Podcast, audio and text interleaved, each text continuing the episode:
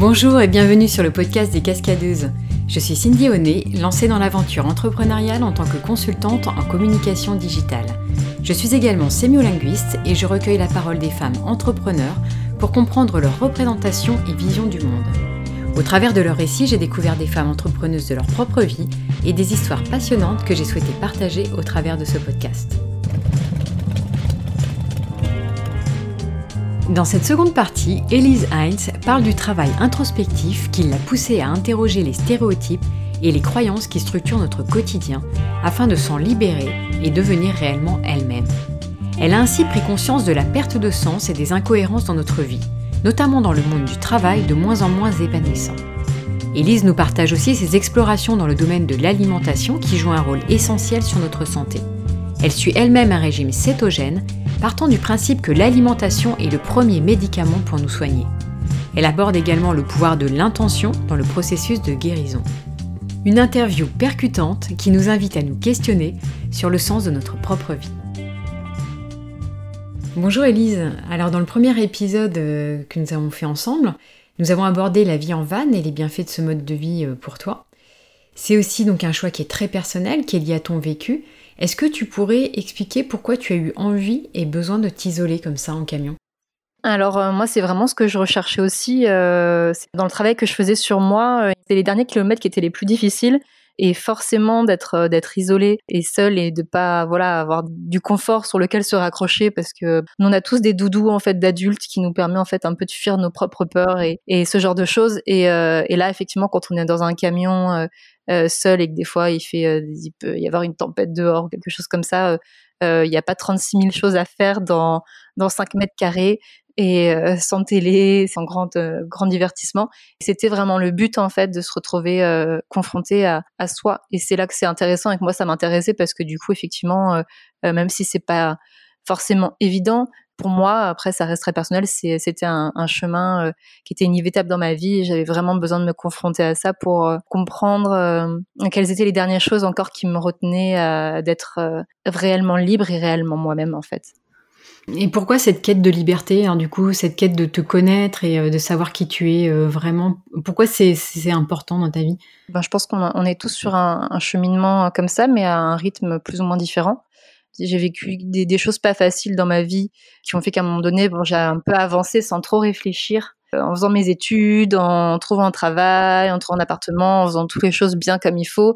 Et en fait, euh, finalement, c'est quand j'ai eu mon premier CDI et que je me suis retrouvée ben, dans une vie bien rangée euh, que j'ai commencé à comprendre qu'il y avait un, ben, qu'il y avait un, petit souci à l'intérieur de moi. Il y avait quelque chose qui fonctionnait pas, qui était bloqué. Il y avait des, il y avait quelque chose qui me convenait pas en fait. T'adhérais pas à cette vie, t'étais pas heureuse complètement. Ouais, ben en fait, tant que, tant que j'avais des projets, euh, mais qui étaient euh, très standards, hein, que de finir ses études, euh, trouver un appartement, trouver un chéri, ben on, est toujours animé en fait par ces projets-là hein, qui nous font vivre. Mais une fois que tout était abouti, je me suis rendu compte en fait que je je savais pas qui j'étais réellement, je savais même pas pourquoi j'avais fait ces choix-là, et j'ai commencé en fait à être dans un vrai questionnement. Et j'ai toujours été quelqu'un de très instinctif et j'étais poussée par cet instinct en fait d'aller euh, d'aller chercher plus loin. Et après donc euh, j'ai été aidée. Alors ce mot peut peut-être choquer parce que j'ai été aidée par quelque chose qui, qui est considéré comme un grand malheur. C'est que j'ai été diagnostiquée en 2015 euh, euh, d'un cancer du sein mmh et la maladie du coup a été un, un accélérateur. De, de, tout ce cheminement-là. Parce que forcément, quand, quand on nous diagnostique un cancer à 29 ans, on se dit qu'il y, y, y, a un petit souci quelque part. Et forcément, du coup, on prend euh, une voie euh, ben, de quête de sens, on essaie de comprendre pourquoi, pourquoi ça m'est arrivé, euh, qu'est-ce que j'ai fait de mal, qu'est-ce que, pourquoi est-ce que je, je me sens pas en accord avec moi-même et, et du coup, en fait, on décortique tout, on déconstruit tout. Moi, c'est ce que j'ai réellement fait. Hein. J'ai tout déconstruit pour tout reconstruire à la manière qui me correspond le mieux, en fait. Il y a eu le cancer du sein, mais il y a eu aussi une renaissance. Complètement. Euh, complètement euh, ben, différentes étapes. Alors moi, c'est vraiment euh, fractionné par différentes époques en fait depuis depuis ce diagnostic de, renaissance. J'ai l'impression d'être morte plusieurs fois et d'avoir trouvé à chaque fois un moyen de renaître et ça continue et plus ça avance, plus les renaissances en fait sont vraiment en phase avec qui je suis vraiment et plus je me sens épanouie et heureuse. C'est très ironique parce que plus j'avance dans, dans, dans, ma vie et plus en fait au niveau de la santé ça, ça se dégrade. Et je sais euh, que c'est euh, notamment grâce à la maladie que j'ai pu atteindre cette plénitude et cette sérénité intérieure. Je pense que j'y serais arrivée à un moment donné dans ma vie, c'était, euh, je tendais vers ça, mais ça aurait été bien plus long, je pense. Hein. Ouais, bah c'est sûr que là, du coup, les questionnements arrivent beaucoup plus vite, ils se bousculent, il y a aussi bah, une urgence à y répondre, j'imagine. Complètement. Qu'est-ce que tu as découvert, du coup, euh, dans ce cheminement? Enfin, tu as eu des, révélations, des prises de conscience? Oui, il y a tout l'aspect euh, histoire personnelle et familiale qui pèse toujours lourd hein, chez chacun, qui pour moi était, j'avais quand même une histoire un peu copieuse et euh, était importante à décortiquer. Donc là, le travail est intéressant parce qu'en fait, quand on se fait aider, qu'on utilise des, thérapies euh, différentes et d'autres et, des méthodes diverses, euh, pas que la psychanalyse, mais il y a plein d'autres techniques comme l'EFT ou d'autres choses comme ça. Ce qui est intéressant, c'est vraiment de sortir en fait de son, de sa propre vision en fait euh, liée à sa propre histoire. En fait, on, on se rend compte qu'on aura beau chercher pendant des années, on sera jamais capable de voir certaines choses et qu'il nous faut parfois en fait utiliser euh, euh d'autres techniques et d'avoir un regard extérieur pour avoir un regard objectif et d'adulte sur des situations qu'on a vécues enfant, par exemple. Et ça, ça permet vraiment euh, ça permet vraiment d'avancer. Et, moi, c'est vrai que j'ai fait un gros travail euh, sur tout ça. Et aussi, j'ai renoué contact avec des personnes de ma famille que j'avais pas vues depuis très longtemps. Et d'avoir euh, leur point de vue et leurs avis, ça m'a conforté dans certaines visions, certaines choses, et ça m'a permis de vraiment avancer, puisqu'on se déleste en fait de poids ou de culpabilité de choses en fait qui n'étaient pas de notre ressort. Donc ça, déjà, c'est voilà la, légèreté sur l'histoire familiale, le lâcher prise. Euh, c'est énorme parce qu'on porte parfois souvent des, bagages euh, sur le dos qui sont très lourds et qui sont même pas forcément de notre ressort en fait, euh, mais parce qu'avec notre regard d'enfant et la façon dont on a de percevoir certaines personnes de notre famille, on, est incapable en fait d'avoir des, regards euh, adultes et objectifs et, de reconnaître ça. L'autre facette, c'est tout l'aspect sociétal. La grosse prise de conscience, c'est mon Dieu, euh, j'allais euh, j'allais travailler euh, le, dimanche soir, je stressais à cause du lundi matin et le lundi matin à 5 heures du matin, j'étais réveillée dans mon lit avec des crampes dans le ventre tellement j'étais stressée d'aller bosser. Alors, tu faisais quoi comme travail? Excuse-moi, je te coupe. Responsable marketing et communication dans, dans une PME et c'était pas normal et passer une heure et demie à deux heures par, par, par jour dans les bouchons. Et dès le lundi matin, on voit tous les collègues arriver en faisant la gueule. bah, ça va comment? Bah, Ça va comme un lundi. Euh, c'est à partir du mercredi, les gens retrouvent un petit peu le sourire parce qu'il y a le jeudi soir où on s'autorise un peu de sortir et puis après il y a le week-end. Et en fait, c'est ignoble. On se dit, mais c'est pas possible, moi j'ai pas envie de vivre comme ça. Et puis à être, à être dans, dans un système qui a pas de sens. Enfin, quand tu te fais euh, convoquer pour deux minutes de retard, euh, moi j'ai vécu des trucs dans, j'ai pas travaillé longtemps du coup parce que je suis tombée malade très tôt, mais c'était pas fait pour moi. Et puis, euh, j'étais déjà dans un rejet euh, de cette société-là et commençais déjà beaucoup à m'intéresser euh, à l'écologie, à la nature, à la défense des animaux, à la réduction des déchets, etc. Et pour moi, être dans ce système-là n'avait pas de sens. Alors après, il y a des gens qui sont très épanouis dans leur travail. Je, je sais pas, moi, je parle vraiment de mon histoire personnelle, mais j'ai vu beaucoup de personnes autour de moi souffrir aussi de ça puis qu'après, ben, le week-end va, surtout, euh, moi je suis de Montpellier, à Montpellier c'est, c'est très jeune, ça fait beaucoup la fête, et puis ben, tous les week-ends, les gens, euh, ben, euh, ils, vont boire pour essayer de s'anesthésier le cerveau et d'oublier. Et, alors, c'est très extrémiste, hein, j'ai, fait partie de ce monde-là, et je fais un peu une caricature là, mais bon, ça, ça m'allait pas. Je, j'avais, je comprenais pas pourquoi est-ce que j'avais foncé comme ça euh, dans des études. Alors à l'époque, ça me plaisait la communication, mais je, j'ai pas trouvé un, un, un, secteur dans lequel ça avait du sens pour moi, en fait. C'était dans un dans un système euh, business, etc., qui me plaisait pas. Et c'est vrai que euh, si c'était à refaire, après mon bac, j'aurais voulu un petit peu voyager, c'est de savoir qui j'étais vraiment, et ensuite embrayer sur un projet professionnel de vie qui avait plus de sens. J'ai fait les choses un peu à l'envers dans la précipitation aussi parce que à, à 22 ans, j'étais livrée à moi-même euh, et, que j'avais voulu faire bien les choses euh, par rapport à ce qu'on m'avait dit et je pensais que c'était, il fallait vite faire des études et vite travailler. On est nombreux à, faire comme ça et puis à, à, suivre un cheminement qui nous est un petit peu imposé sans trop se poser de questions et puis les questions, bah, on se les pose après parce qu'on se dit bah avec du recul, pourquoi j'ai fait ça? En fait, ça me, ça me convient pas forcément. Comme tu dis, ça peut convenir à certaines personnes, mais pas à tout le monde. Oui, ben c'est ça, mais c'est pour ça, j'ai l'impression qu'en ce moment, il y a quand même pas mal de personnes qui se reconvertissent. Et notamment, moi, je trouve dans, dans, le secteur de la communication, j'ai quand même pas mal de... de, de bah, c'est beaucoup des femmes qui ont fait des études de communication comme moi et qui, en fait, à, à 30 ans, ont, arrêté pour... Euh, faire une formation de prof de yoga, de sophrologue, de naturopathe. et je trouve ça génial parce que moi, c'est ce que je défends complètement. Et là, si j'avais pu travailler, j'aurais voulu faire une formation de naturopathie. Et en fait, on se rend compte, et heureusement qu'aujourd'hui, il y a quand même un, réveil un peu global et, qu'effectivement, il y a eu, je pense qu'il y a eu toute une phase de vie où on on, s'est dirigé vers des, vers des métiers sans, sans trop se demander si c'était vraiment fait pour nous et à notre, notre nature profonde. On est un petit peu tous dans ce, dans ce cas-là et moi c'est aussi pour ça que j'encourage, à travers de, de, de, ce que je véhicule sur les réseaux sociaux, j'essaie d'encourager un peu le, bah, la, prise de conscience et l'éveil en fait pour être non seulement plus en phase avec soi-même et plus bienveillant envers soi-même, mais aussi envers la société parce que parce que c'est important aussi. C'est vrai ce que tu dis, il y a vraiment une, une, quête de sens là qui est en train de se faire, mais parce qu'aussi je trouve que le, le travail, enfin, tu as pu le constater, mais il perd aussi de la valeur, quoi. Le, par exemple, un travail de bureau, Aujourd'hui, on fait toujours la même tâche. Euh, il y a une bureaucratie qui est très lourde, euh, c'est très politisé. En fait, il n'y a plus de sens quand on ne sait plus pourquoi on va travailler et c'est quand même terrible. C'est quand même 80% euh, de notre temps. Donc c'est très bien, quoi, effectivement, que les gens se réveillent et puis qu'ils donnent du sens à leur vie et qu'on se, on se focalise sur des, des peut-être des sujets plus importants comme comme va se reconnecter à soi-même, la nature, la santé, l'alimentation. Tout ça, c'est important de remettre tout ça en question. Je rejoins complètement là-dessus. Moi, c'est vraiment ce que j'ai ressenti euh, en travaillant et euh, ce qui a été un petit peu un élément déclencheur euh, de, de, ce rejet-là. C'est moi, moi, dans mon ancien poste, j'avais mon ancien patron qui m'avait reproché d'être pas assez. alors, c'est comme si j'avais travaillé pour une marque qui s'appelle Nescafé et qu'on m'a dit c'est très bien tout ce que vous faites, mais vous n'êtes pas assez Nescafé. moi, intérieurement, j'étais mort de rire. Je me suis dit mais c'est quand même grave en fait. Oui, heureusement que je suis pas assez Nescafé parce que je suis moi-même en fait. Je ne suis pas une marque. Et en fait, il y a tellement de personnes euh, qui se sont dirigées dans ces secteurs-là et de jeunes en fait qui ont cherché des postes euh, avec des bons salaires et surtout à Montpellier il n'y a pas beaucoup de travail.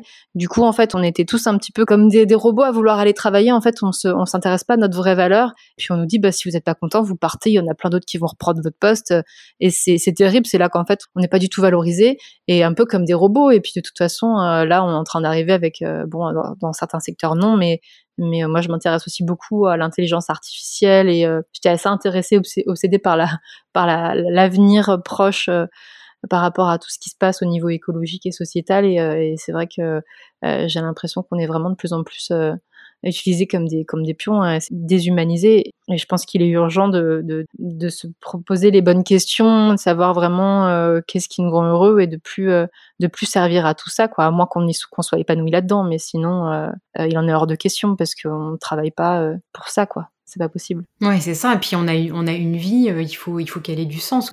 Il faut pas qu'on passe notre vie derrière un bureau, un ordinateur, à faire des choses qui nous plaisent pas. Quoi, c'est pas possible.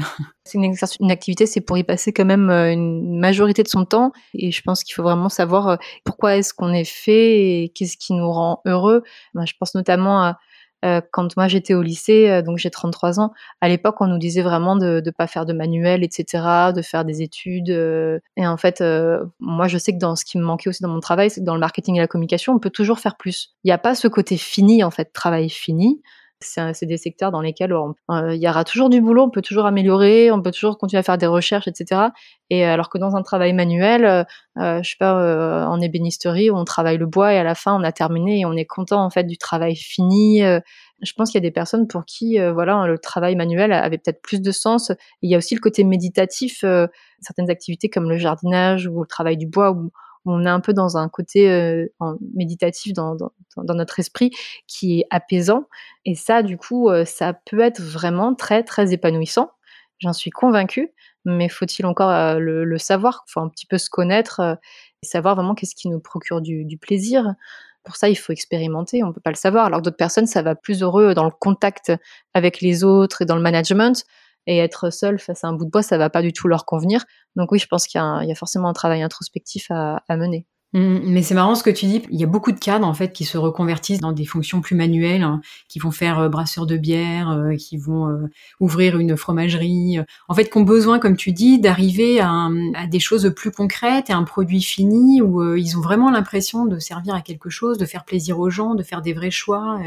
En fait, on a, on a dévalorisé le travail manuel et artisanal pendant longtemps, alors qu'en fait, c'est ce qui procure le, plus de plaisir et, comme tu dis, qui va amener à une sorte de méditation et puis à, une satisfaction euh, de soi, quoi. oui, quand on, bah, on, brasse sa propre bière et qu'à la fin les gens l'apprécient autour de nous et qu'on passe un bon moment convivial, bah, on se dit finalement le bonheur il est là. Ouais, voilà, le bonheur, il est là, il n'est pas forcément dans un gros salaire ou dans une. Ben, ça, après, oui, ça, c'est la, la, la, modération. Euh, ben, le principe de la puissance de la modération de, de Pierre Rabhi, c'est vrai que ça, moi aussi, c'est une lecture qui m'a beaucoup marqué, qui m'a fait, euh, qui m'a fait avancer aussi sur, euh, sur mes désirs euh, dans la vie et euh, notamment ce, choix de vivre euh, en van ou dans une cabane. On, est là à chercher un gros salaire alors qu'on n'en a pas besoin. Pas forcément. Bon, il faut, quand même avoir des moyens. C'est sûr que quand on n'a pas d'argent, c'est compliqué. Mais euh, on consomme dix fois trop. Ça n'a pas de sens, quoi. Ouais, ouais. C'est ça qui nous pousse à vouloir avoir euh, une bonne situation, un bon salaire, c'est pouvoir dépenser plus et avoir euh, une plus grosse voiture, une plus belle maison, des plus beaux vêtements, alors qu'en fait, euh, on peut vraiment s'en passer. Bah oui, c'est ça, c'est on veut gagner plus pour pouvoir dépenser et en fait, on dépense dans des choses qui sont pour moi des doudous d'adultes en fait, c'est on n'a pas le moral, on part le samedi un shopping, on va s'acheter des, des, des fringues qui dont on n'a pas besoin, qu'on va porter deux, trois fois, euh, il y, a quelque chose de pas, de pas normal. Ah non, c'est clair. Et puis c'est un plaisir qui est éphémère, c'est pas, c'est pas ça le bonheur. Complètement. On est content sur le moment parce qu'on a été habitué à ça et qu'on nous a fait croire dans notre inconscient que c'était ce qui allait nous procurer du plaisir que de faire du shopping. Et en fait, au final, on se rend compte que c'est pas du tout le vrai bonheur qu'on recherche. Et, euh, du coup, bah, on est, on est perdu, on cherche. Mais c'est, c'est là que c'est intéressant parce que c'est là que du coup, on commence à chercher ailleurs et c'est là que les gens se réveillent. Ouais, c'est ça. Mais toi, du coup, alors le fait de vivre en van, j'imagine justement que tu as dû vivre avec euh, peu de moyens et tu as dû te débrouiller un petit peu avec, euh, avec ce que tu avais. Je sais pas, mais au niveau de la douche, tu parlais à un moment donné de, de ta façon de, de te laver les cheveux, le shampoing que tu utilises. Tu dois être vraiment dans l'économie, j'imagine, et, l'écologie en même temps. Complètement. Euh, bah, rien que sur quand on vit en camion, bah, déjà on n'a pas beaucoup de place, donc on prend pas beaucoup de choses. J'ai pas mal de personnes qui m'ont dit non mais tu dis que tu es écolo mais tu roules en camion donc tu pollues. Oui, bien sûr, mais après, on consomme très peu d'eau. Moi, j'ai 70 euh, litres d'eau euh, en capacité dans, mon camion, et après, je prends, je me douche avec une douche de camping euh, Décathlon. C'est vraiment très sommaire. Hein. Le débit il est tout petit et, euh, donc on, on, y va au minimum, ou sinon on y va au gant de toilette. Et quand on se lave les cheveux, ben on essaie de le faire pas trop souvent parce que ça demande pas mal d'eau. Mais j'avais fait le calcul, justement, je, je m'étais intéressée à ça et, et euh, j'avais calculé qu'en camion, avec la, consommation que j'ai, j'étais à, 5000 ou 6000 litres d'eau par an, alors que la moyenne française euh, par, euh, par habitant est de 40 000. la différence est énorme. Quoi. Ouais. Et après, sur tout, le, sur tout le reste, sur les produits aussi. et puis bon, quand on vit en camion, on est obligé aussi de, faire attention à la nature. Donc, on, bon, ça, c'est une démarche qu'on a aussi en appartement. C'était pareil, de pas, de, voilà, de pas utiliser trop de produits chimiques et tout. Mais oui, on fait, on fait avec nos petits moyens. Et, et après, financièrement, ben, on dépense moins parce qu'on sort moins déjà. On est seul, donc on va pas boire des verres avec les copains le soir, on va pas faire du shopping, on va pas chez le coiffeur. C'est beaucoup plus euh, sobre. Après, il reste les frais d'essence, etc. Mais on n'est pas obligé de se déplacer aussi euh, très rapidement, euh, à part si on a vraiment des itinéraires euh, décidés et des, objectifs. Mmh, mmh, mmh. Mais non, non, on vit avec, avec moins de moyens. C'est vrai que moi, tous les van lifers que je connais, parce qu'on a une petite communauté en France, on se connaît, enfin, ceux qui sont sur les réseaux sociaux se connaissent.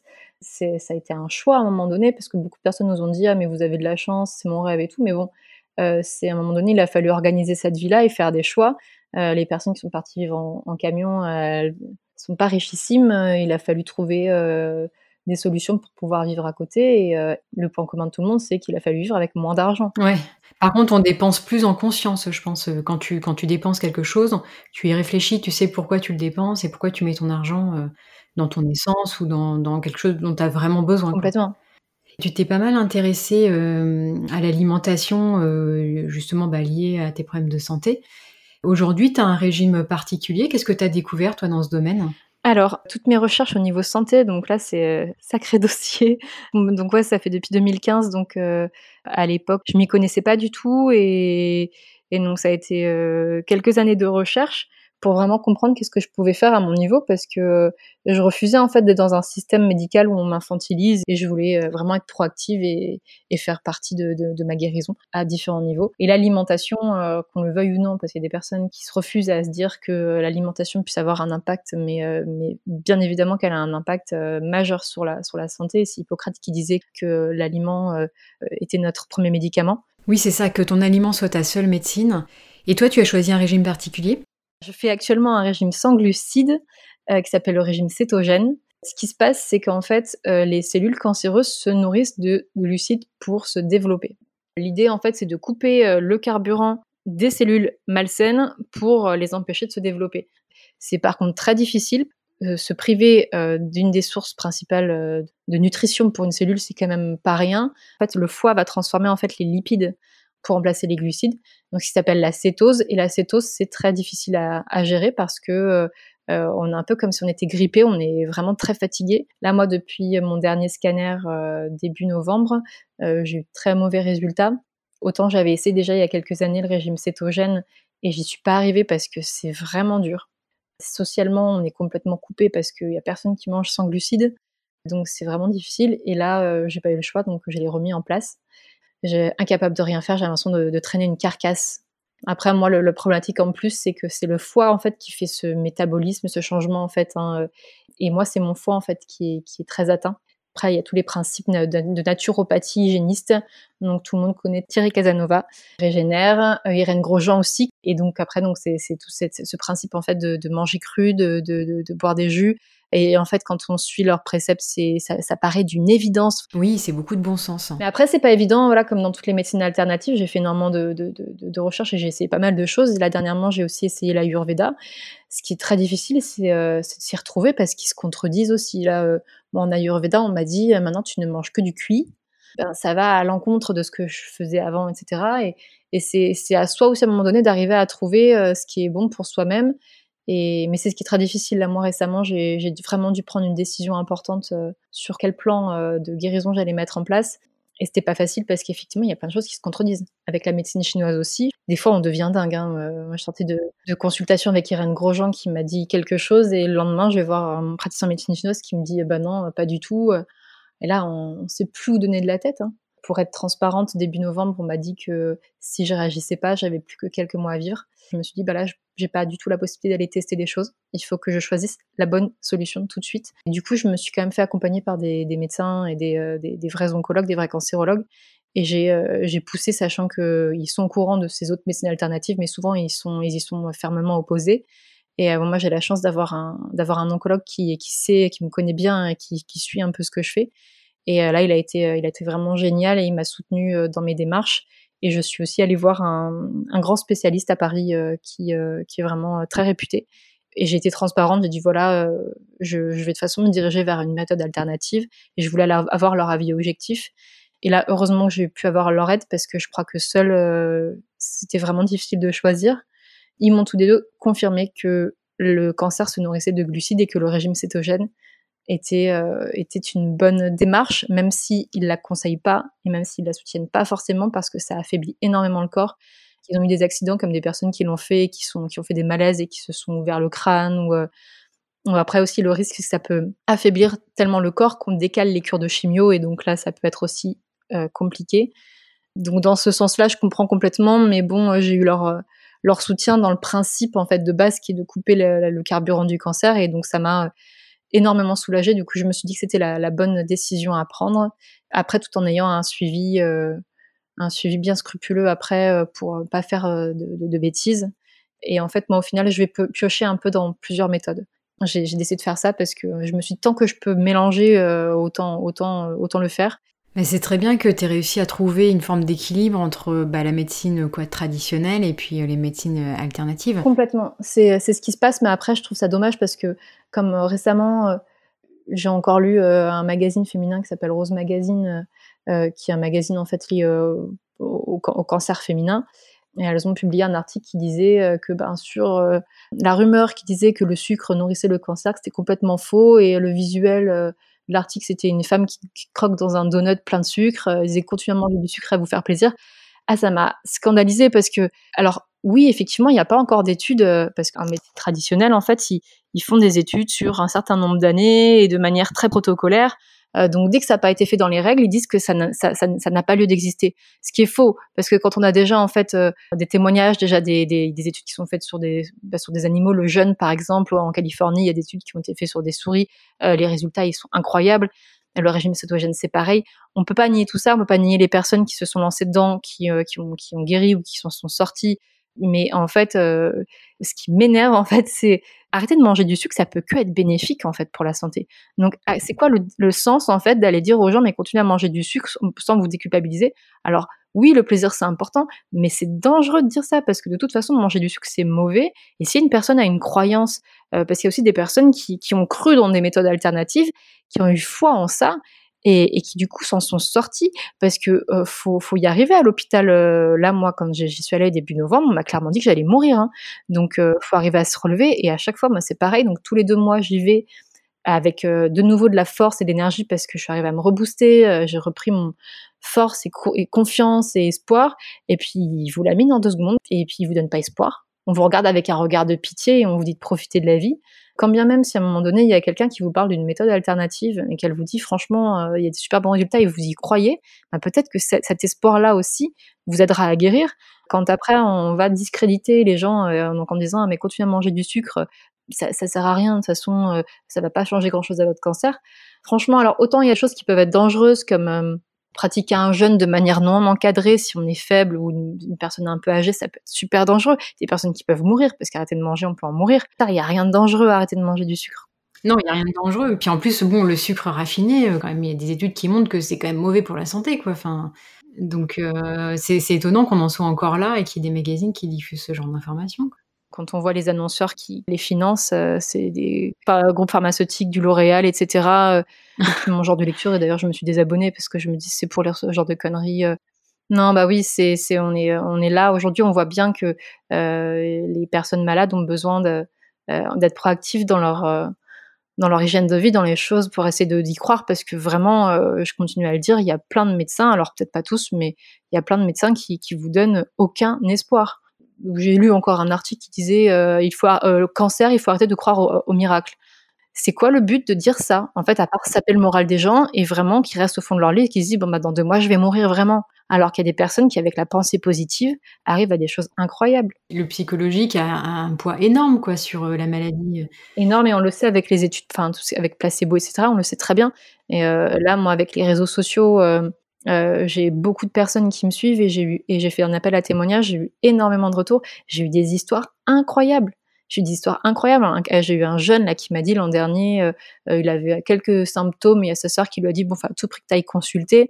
Il a été diagnostiqué avec un cancer métastasé, mais à plein d'endroits, on lui a dit bon ben, il vous reste quelques mois, on va faire un peu de chimio palliative. Et il a décidé qu'il allait pas mourir en fait. Alors il, a fait les, jus de Thierry Casanova, il a fait le régime cétogène de suite, euh, il s'est mis à faire du sport et là il me dit mais je me suis jamais senti aussi bien de ma vie, je fais des marathons euh, et des histoires comme ça, j'en ai un paquet, j'en ai plein, a plein de gens qui sont venus me raconter des choses incroyables et le point commun de tout le monde, c'est vraiment la détermination, l'espoir. Mais euh, heureusement, et c'est pour ça que bon, moi je suis contente parce que mon oncologue, euh, lui, me fait encore. bon, c'est pas celui que j'ai vu début novembre parce qu'il m'aurait jamais dit il vous reste deux mois à vivre. Parce que là, du coup, moi j'ai dû arrêter j'ai dû partir de mon camion. Mon camion, est garé devant, devant l'appartement que j'ai mis en vente là, euh, euh, en urgence pour, pour, profiter un peu de la vie, euh, et, parce que je sais pas trop comment ça va se passer pour moi. Et il m'a dit, ben du coup, maintenant vous êtes où? Je vous, envoie les courriers à quelle adresse vu que vous êtes en camion. je lui dis, ben c'est fini pour moi la van life. J'ai dit ça de manière très pessimiste. Il m'a regardé, il m'a dit non, c'est pas fini. Et ça me fait du bien d'entendre ça. Ça me fait du bien de me dire qu'il y a des personnes qui, y croient encore faut, faut arriver à garder l'espoir tous les jours, hein, parce qu'on se dit il faut se battre, faut se battre, mais quand on est fatigué, quand on est malade, quand euh, moi dans mon cas c'est tous les deux mois, euh, j'ai l'impression d'avoir remonté euh, la pente et qu'à chaque fois on me refout une baffe et que je retombe par terre et, à chaque fois faut faut arriver à se relever. Enfin, on peut pas dire combien de temps il reste à vivre à quelqu'un. C'est pas possible, quoi. Donc, quel intérêt aussi de donner des échéances il donne des statistiques. Après, euh, normalement, il le donne pas trop, hein, euh, ce genre d'informations. C'est, c'est vraiment quand on cherche à les savoir. Moi, je, je sais qu'au début, euh, quand j'ai fait ma récidive en 2017, j'ai vraiment voulu savoir combien de temps. Et puis, en fait, au début, on voulait pas me dire. Et j'ai quelqu'un qui, m'a dit, voilà, 5 ans. Et quand on cherche vraiment à le savoir, des fois, ils nous le disent parce qu'ils ont, ils ont leurs statistiques et leurs études. Mmh. C'est basé sur un certain nombre de cas et une moyenne qui a été calculée. Et après, c'est vrai que, toutes ces médecines alternatives, euh, elles arrivent de plus en plus quand même dans la médecine traditionnelle. Il y a de plus en plus de gens qui cherchent d'autres solutions, qui cherchent d'autres façons de faire parce que parce qu'on n'a pas réponse à tout non plus, quoi. Complètement. Ben, c'est ce qu'on appelle la médecine intégrative et ça commence à arriver. Et heureusement, l'acupuncture maintenant est bien, bien, je trouve bien intégrée. Les coupeurs de feu aussi, alors que les coupeurs de feu, c'est quand même quelque chose de complètement ésotérique et d'expliquer, hein, c'est du magnétisme.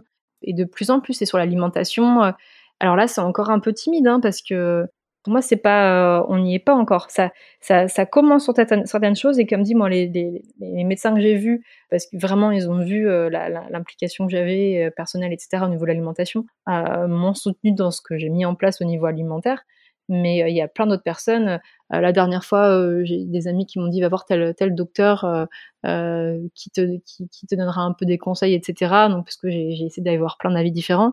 Et la personne, elle m'a regardé encore avec son chien de battu légendaire, en disant bon ben là, il faudrait quand même profiter de la vie, arrêtez de vous priver, arrêtez le régime cétogène, tout ça, buvez un bon verre de vin avec vos amis, mangez ce qui vous fait plaisir moi à votre place, euh, là, il faut profiter. Ben, c'est pareil, c'est, c'est, c'est, je trouve pas ça normal. Alors autant je, peux comprendre le côté profiter parce que parce qu'on se prive et si pour un médecin on est condamné, on est condamné. Mais moi je me dis de toute façon, si à un moment donné je me dis que je suis vraiment vraiment foutu, je profiterai, il y a pas de souci, j'arrêterai de manger cétogène, hein, je mangerai euh, des trucs qui me font plaisir, du chocolat et tout, euh, je boirai du vin avec mes amis. Mais pour l'instant, j'en suis pas là. Pour l'instant j'ai l'impression que hum, ça va encore et que euh, j'ai encore euh, la possibilité de pouvoir euh, faire, faire durer les choses plus longtemps. alors la guérison, j'y crois plus forcément, ou à moins d'un miracle, ou que vraiment j'ai mis le doigt sur quelque chose d'extraordinaire. mais oui, pour moi, l'alimentaire est vraiment évident là-dessus. Et je cherchais des gens comme moi aussi qui font plein de, plein de recherches. Et il y a un homme qui a lancé sa chaîne, il s'appelle Cancer Thérapie. Il est suivi par plein plein de personnes et lui en fait pareil, donc euh, il est allé vers le côté de Thierry Casanova, le régime cétogène, il a contacté euh, les personnes qui avaient fait ses recherches, etc. Il a pris les, la phytothérapie à côté, tous ces trucs-là. Il a, je crois qu'il a à peu près les mêmes métastases que moi. On prenait les mêmes médicaments et, euh, et aujourd'hui en fait il prend, ben, c'est complètement, bon après c'est un choix personnel parce qu'il y est arrivé en y passant beaucoup beaucoup de temps, mais et là, il a plus de, il prend plus de traitement allopathique et il sait qu'en fait, il se, suit avec des prises de sang pour suivre son taux de PSA, etc. Et en fait, il a, il a stabilisé le truc, quoi. Et lui, apparemment, il a vraiment mis le doigt sur quelque chose. Il est, lui, il est pas loin d'avoir vraiment trouvé le, truc. Euh, euh, ses, vidéos sont vraiment très intéressantes et, il a vraiment, il allait très très loin dans les recherches. Et euh, bon, il a tout fait de manière drastique aussi. C'est qu'à un moment donné, on se dit pas je fais un régime, à un moment donné, euh, euh, on se fait une journée par semaine où euh, on va manger ce, qui nous fait plaisir, faire les choses de manière drastique aussi. Ça c'est quelque chose que j'ai mis du temps à intégrer aussi parce que je faisais plein d'efforts, mais des fois avec les amis, j'avais quand même envie de manger comme eux, etc. Et en fait, ben en fait, il faut être rigoureux. Et, et, lui, on le voit du début de ses vidéos à la fin. Bon, il a perdu énormément de poids, il boit, il s'alimente peu, il boit voilà essentiellement des jus, il a aucun glucide, etc. Mais, euh, mais bon, euh, aujourd'hui, il va bien, quoi. Hein. Et, c'est l'essentiel, quoi. Ça, pour moi, c'est un, un, exemple, mais ce qui est, c'est vrai que ce qui est difficile, c'est que c'est euh, quelque part, c'est on est des cobayes, en fait. Bah, vous êtes des pionniers aussi, parce que vous, vous testez des choses qui n'ont pas encore été faites. Hein. Bah, c'est ça, oui. Et ou du moins, les, les, personnes, beaucoup de personnes ont peut-être fait, mais de manière isolée. Et c'est ça aussi qui est intéressant aujourd'hui, c'est de mettre, de communiquer dessus pour mettre en commun, parce que le pire quand on a une maladie, c'est de chercher des témoignages de guérison ou de personnes qui vont bien et de ne pas en trouver. Quand j'avais fait ma récidive, j'en trouvais pas et ça me, ça me faisait beaucoup de mal. Et, aujourd'hui, en fait, j'ai commencé à lire pas mal de témoignages et, euh, ça, ça fait, ça rebooste quoi. Oui, et puis plus les gens en parlent et plus on trouve des témoignages avec les réseaux sociaux, les, quoi, les gens s'expriment de plus en plus et, euh, ça, c'est chouette aussi. Complètement. Qu'est-ce que tu dirais, toi, du, du pouvoir de, l'intention en fait euh, sur euh, sur son corps, sur euh, sur ses maladies. Est-ce que est-ce que tu penses qu'on peut on peut agir nous-mêmes? Enfin, est-ce qu'on peut avoir une, une action peut-être pas d'auto-guérison, mais en tout cas de dénouer des mots qu'on a, des mots physiques? Alors j'y crois énormément, vraiment, et je pense que c'est peut-être ce qu'il y a de plus puissant en fait. Après, euh, il faut être sacrément fort euh, mentalement et, euh, et, beaucoup, beaucoup travailler sur soi.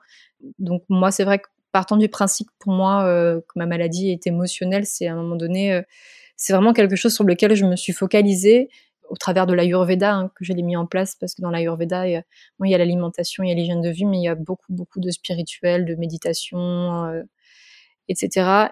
Et donc j'ai choisi de partir en Inde récemment pour la Yurveda, faire aussi une détox qui s'appelle un panchakarma, mais il y a aussi tout le côté spirituel et et, et, donc méditation. Donc après, j'insiste sur la méditation parce que pour moi, pour l'idée du pouvoir de la pensée positive et de l'intention, il y a vraiment un besoin de, de, de rester centré sur sur son sa profonde, enfin sur son sa nature profonde pour arriver vraiment à ouvrir en fait le champ des possibles et c'est vrai que je pense que c'est là encore où j'ai besoin de travailler beaucoup parce que euh, j'ai tendance à avoir une nature des fois un petit peu euh, penser un peu négatif ou, quoi et, et, je sais que ça me dessert beaucoup et, et aujourd'hui en fait j'essaye vraiment de me protéger ça. Et c'est aussi pour ça que je rebascule sur la van life qu'à un moment donné j'ai eu ce besoin de m'isoler parce que euh, j'avais besoin de rester centrée sur euh, cette recherche d'espoir de, et de positif dans ma vie et de d'essayer de pas me laisser reprendre par mes, mes mécanismes euh,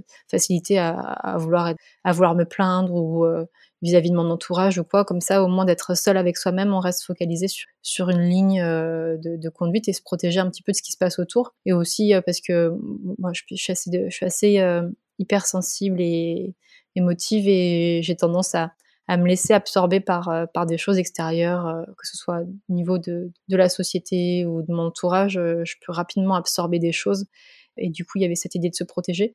Mais j'y crois énormément. Et là, comme je parlais tout à l'heure de, bah, du jeune homme hein, qui m'a contacté et qui m'a raconté son histoire, où euh, lui, clairement, euh, je pense, au-delà du régime cétogène d'alimentation, mais je, crois qu'apparemment, il a vraiment décidé qu'il n'avait pas envie de mourir. Et moi, euh, on m'en a un petit peu parlé, il m'a dit, Elise, ton message, quand je le lis, j'ai l'impression que tu as baissé les bras, que, que tu n'y crois pas, et, je sais que j'ai encore besoin de travailler vraiment, vraiment là-dessus. Je, suis persuadée que c'est le plus important en fait, hein, vraiment. Hein. Et là, pareil, j'ai encore entendu des histoires de guérison assez incroyables, mais je pense que vraiment la, pensée crée, c'est extraordinaire. Mais Là, pareil, c'est pas facile parce qu'il faut tout déconstruire et reconstruire quand on a eu des façons de penser ou euh, on se réveille pas tous hyper euh, joyeux le matin et on passe pas forcément la journée à chanter et, on devrait. Euh, c'est dommage. Surtout que globalement, on a quand même pas mal de paramètres pour pas être malheureux. Bah, complètement. Et c'est dans le bouddhisme, on dit que pour pour expérimenter le bonheur, il faut de toute façon passer par le malheur et la souffrance. Et c'est vrai. Hein, moi, je, je me rends compte là, rien qu'au niveau physique, commence euh, quand même à, devoir gérer des douleurs qui sont de plus en plus euh, régulières. Notamment euh, mon, séjour en Inde, je suis rentrée en fauteuil roulant en France. j'ai fini avec des injections de tramadol. C'était vraiment pas gai. J'avais vraiment très très mal. Et alors, je fais une petite parenthèse parce qu'il y a pas mal de personnes qui me suivent qui ont fait un amalgame entre mon séjour en Inde et la façon dont je suis rentrée et qui se disent ah ben l'Inde ça t'a pas fait du bien. Alors oui, j'ai eu une crise de douleur à la fin de mon séjour, mais comme quand on se fait une blessure, euh, des fois on passe par des phases en fait inflammatoires pour pouvoir cicatriser. Et je pense que justement en fait ce que j'ai fait là-bas a été assez bénéfique et que mon corps en fait a fait, une petite crise inflammatoire et de douleur pour un peu euh, extérioriser euh, le mal. Et oui, et du coup j'en reviens donc à la douleur. Et quand on la douleur disparaît et qu'on redevient bien, c'est juste incroyable en fait à quel point on apprécie complètement différemment le mot, juste l'état d'être bien. Et ça, le, le, le fait de d'avoir vraiment été confronté à la douleur physique constante qui soit vraiment régulière et à un moment donné de ne plus avoir mal, on se rend compte que juste être bien dans son corps, c'est extraordinaire. Et ça, moi, je sais qu'il y a j'ai eu des phases euh, là depuis ma, bah, depuis 2015, depuis euh, mon premier diagnostic, où je me suis dit, les moments où j'étais vraiment bien, j'étais mais hyper heureuse. C'est, juste avoir de l'énergie, d'être bien dans son corps, euh, d'être entouré de gens qu'on aime, de savoir qui on est. C'est, c'est incroyable en fait. Le bonheur, il est, il est beaucoup plus intense et exacerbé. En fait, il faut avoir expérimenté un peu l'autre, l'autre facette pour pouvoir, euh, pouvoir le ressentir. Ouais, pour pouvoir le savourer et, en prendre conscience aussi, parce que sinon on vit les choses sans conscience, quoi, sans, sans se rendre compte du bonheur qu'on a. Bah justement, ouais, comme tu dis, de pas avoir de douleur. Euh, tant qu'on peut pas le comparer, on n'a pas de point de repère, on ne sait pas que c'est un bien-être et un grand bonheur dans, une vie. Ça, la pleine conscience, c'est aussi quelque chose. Euh, moi, j'ai fait, quelques retraites bouddhistes euh, et euh, je suis partie notamment au village des Pruniers, qui est assez connu avec donc le maître bouddhiste Thich qui justement prône le, principe de la pleine conscience.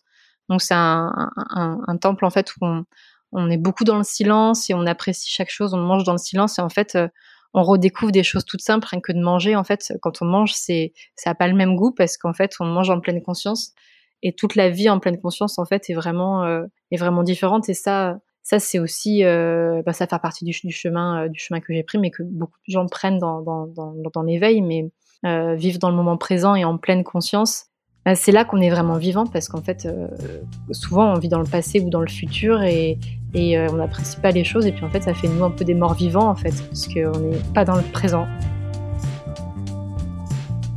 cet épisode est terminé, je vous remercie de l'avoir écouté. Vous retrouverez toutes les références évoquées sur le compte Instagram Les Cascadeuses Podcast. Si vous avez aimé ces échanges, faites-le savoir en mettant 5 étoiles sur Apple Podcast et n'hésitez pas à laisser un commentaire et à partager l'épisode pour faire vivre et grandir les cascadeuses.